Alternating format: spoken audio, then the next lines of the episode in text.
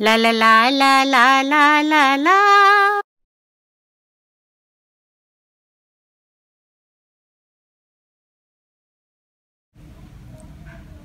आज मैं आपको जो कहानी सुनाने जा रही हूँ, वो भगवती चरण वर्मा की लिखी हुई है तो आओ सुनो कहानी, दो बांके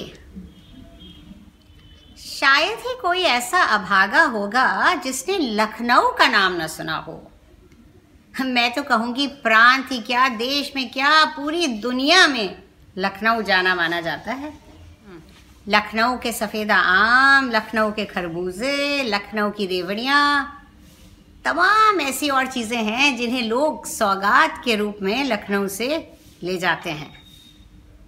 कुछ चीज़ें लखनऊ की ऐसी भी हैं जो ले जाई नहीं जा सकती। जैसे लखनऊ की नफासत, लखनऊ की तहजीब, लखनऊ की ज़िंदा दिली। और कुछ चीज़ें ऐसी हैं लखनऊ की कि जिन्हें सब लखनऊ वाले भी नहीं जानते। और अगर कोई जान ले तो समझो उसके भाग खुल गए। ऐसी ही चीज़ों में है लखनऊ के बांके। बांके शब्द हिंदी का है या उर्दू का, ये विवादास्पद विषय हो सकता है। कई हिंदी बोलने वालों का कहना है, संस्कृत के बंकिम से बना है। पर बंके में एक किस्म की गंभीरता है, कुछ भारीपन है। वहाँ बाके शब्द में एक अजीब बांकपन है। बाकी अदा और बाकी झांकी के बिना ज़िंदगी सूनी रह जाए। और अगर दुनिया से बाका शब्द उठ जाए तो कुछ दिल चले लोग तो खुदकुशी करने पर आमादा हो जाएँ। तो मैं तो कहूँगी कि लखनऊ बांका शहर है और इसमें बांके लोग रहते हैं जिनमें एक अजब बांकपन है। आप शायद झल्ला कर कहे ये क्या बांक बांक लगा रखी है? क्या है ये बागपन? बाका क्या है? कुछ कहते क्यों नहीं? मैं कहूँगी कि आप में सब्र नहीं है। अरे, अगर बांके की बागपन की भूमिका नहीं हुई तो कहानी बाकी कैसे बनेगी भला?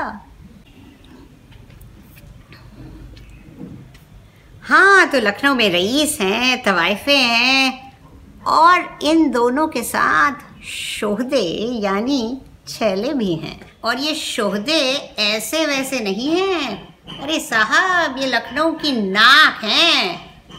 और सारी बहादुरी के ठेकेदार हैं और जान लेने और जान लेने पर आमादा रहते हैं।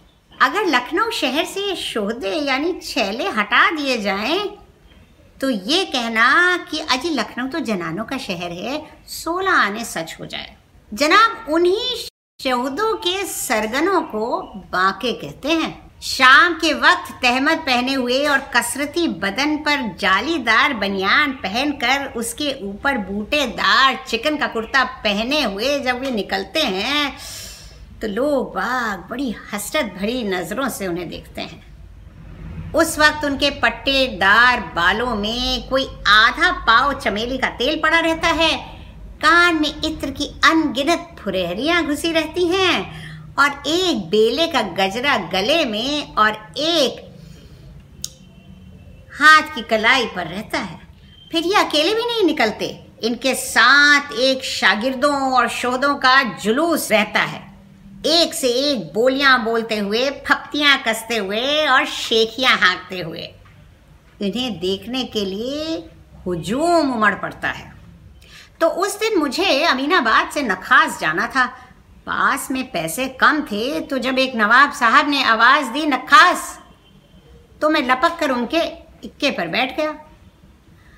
यहाँ ये बतलाना ज़रूरी होगा कि लखनऊ के इक्के वालों के तीन चौथाई शाही खानदान के हैं। और ये उनकी बदकिस्मती है कि उनका वसीका बंद या कम कर दिया गया और उन्हें इक्का हाँकना पड़ रहा है।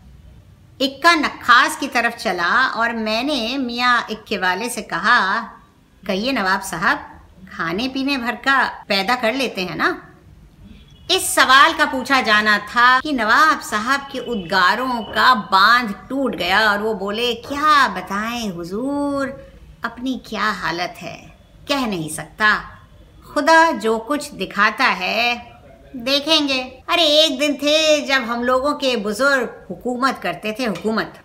ऐशो आराम की ज़िंदगी बसर करते थे।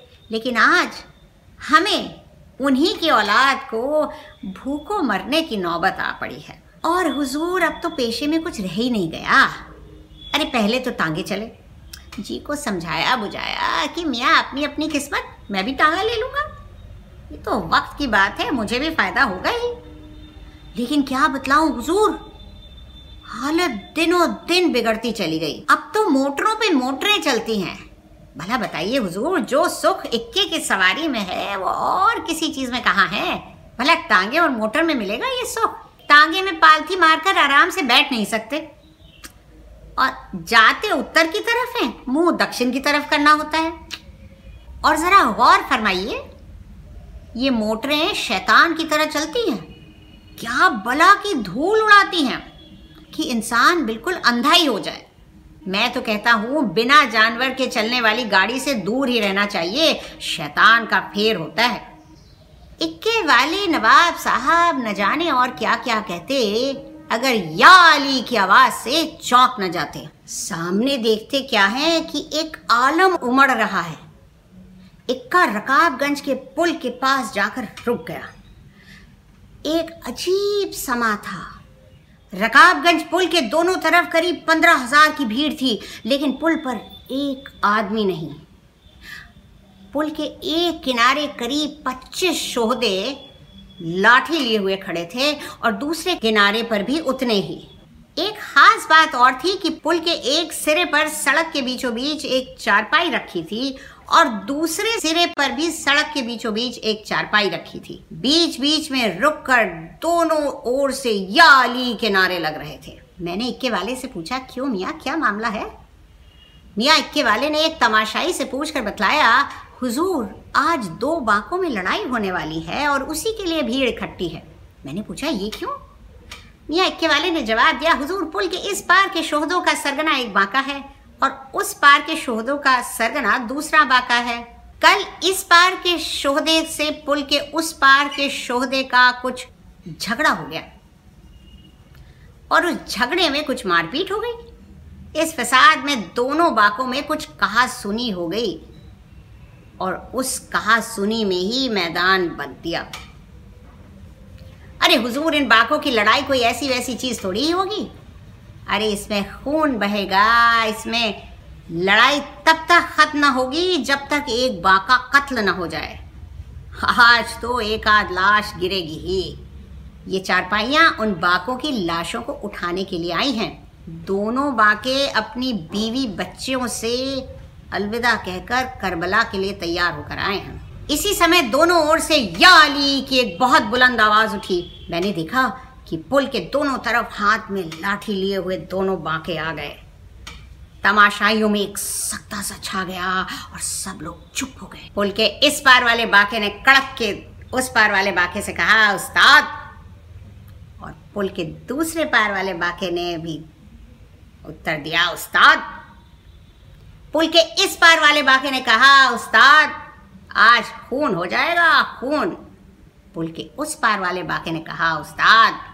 आज लाशें गिर जाएँगी, लाशें। पुल के इस पार वाले बाके ने कहा, आज कहर हो जाएगा, कहर। पुल के उस पार वाले बाके ने कहा, आज कयामत बर्पा होगी, कयामत। चारों तरफ़ एक गहरा सन्नाटा छा गया। लोगों के दिल धड़क रहे थे और भीड़ बढ़ती ही जा रही थी। पुल के इस पार वाले बाकी ने लाठी का एक हाथ घुमाकर कहा तो फिर उस्ताद, होशियार पुल के इस पार वाले बांके के शोहदों ने एक गगन भेदी स्वर में कहा, या अली! के उस पार वाले बांके ने लाठी का एक हाथ घुमाकर कहा तो फिर उस्ताद, संभलना! पुल के उस पार वाले बांके के शोहदों से एक गगन भेदी स्वर उठा, या अली! दोनों तरफ़ के दोनों बांके, कदम कदम लाठी घुमाते हुए और एक दूसरे को ललकारते हुए एक दूसरे की तरफ़ चले आ रहे थे। और दोनों तरफ़ के बांकों के शागिर्द हर कदम पर या अली का नारा लगा रहे थे। और दोनों तरफ़ के तमाशाइयों के हृदय उत्सुकता, कौतूहल तथा इन बांकों की वीरता के लिए धड़क रहे थे। पुल के बीचों बीच पहुँच के दोनों बाके एक दूसरे से दो कदम की दूरी पर रुक गए। और उन्होंने गौर से एक दूसरे को देखा। फिर दोनों बांकों की लाठियाँ उठी और दाएँ हाथ से बाएँ हाथ में आ गई। इस पार वाले बांके ने कहा, फिर उस्ताद। उस पार वाले बांके ने जवाब दिया, फिर उस्ताद। इस पार वाले बांके ने अपना हाथ बढ़ाया, उस पार वाले बांके ने भी अपना हाथ बढ़ाया और दोनों के पंजे गुथ गए। दोनों बाकों के शागिर्दों ने नारा लगाया, याली! फिर क्या था? दोनों बांके ज़ोर लगा रहे हैं। पंजा टस से मस नहीं हो रहा है। दस मिनट तक तमाशबीन सकते में रहे। इतने में इस पार वाले बाके ने कहा, उस्ताद, गजब के कस हैं। उस पार वाले बाके ने कहा, उस्ताद भला का ज़ोर है। इस पार वाले बांके ने कहा, उस्ताद, अभी तक मैं समझता था कि लखनऊ में मेरी टक्कर का और कोई है ही नहीं। उस पार वाले बाके ने कहा उस्ताद, पहली बार मेरे जोड़ का जवाब मर्द मिला है। इस पार वाले बाके ने कहा, उस्ताद, तबीयत नहीं होती कि तुम जैसे बहादुर आदमी का खून करो। उस पार वाले बाके ने कहा, उस्ताद, तबीयत नहीं होती कि तुम जैसे शेर दिल आदमी की लाश गिराऊं। थोड़ी देर के लिए दोनों मौन हो गए। पंजा गुथा हुआ, टस से मस नहीं हो रहा। फिर इस पार वाले बाके ने कहा, उस्ताद झगड़ा किस बात का है? उस पार वाले बाके ने कहा, उस्ताद, यही सवाल मेरे सामने खड़ा है।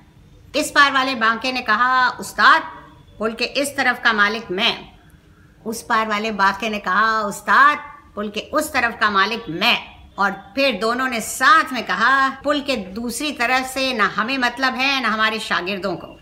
दोनों के हाथ ढीले पड़े और दोनों ने एक दूसरे को सलाम किया और घूम पड़े। और छाती फुलाए हुए अपने अपने शागिर्दों के बीच में आए। और बिजली की तरह ये खबर फैल गई कि दोनों बराबर की जोड़ के निकले और सुलह हो गई। इक्के वाले को पैसे देकर मैं वहीं से पैदल लौट पड़ा, क्योंकि अब देर हो गई थी तो नखास जाना बेकार था। इस पार वाला बांका अपने शागिर्दों से घिरा चल रहा था। शागिर्दों ने कहा, उस्ताद बड़ी समझदारी से काम लिया, वरना लाशें गिर जाती, लाशें। हम सब अपनी अपनी जान दे देते उस्ताद, लेकिन उस्ताद गजब के कस हैं। इतने में किसी ने बांके से कहा, मुला स्वांग, खूब भरियो। बांके ने देखा कि एक लंबा चौड़ा देहाती, जिसके हाथ में एक भारी भरकम लठ है, खड़ा मुस्कुरा रहा है। उस वक्त बांके खून का घूट पीकर रह गए। उन्होंने सोचा, एक बांका दूसरे बांके से ही लड़ सकता है। देहातियों से उलझना शोभा नहीं देता। और उनके शागिर्द भी खून का घूंट पीकर रह गए। उन्होंने सोचा, उस्ताद की मौजूदगी में भला उन्हें हाथ उठाने का कोई हक भी है?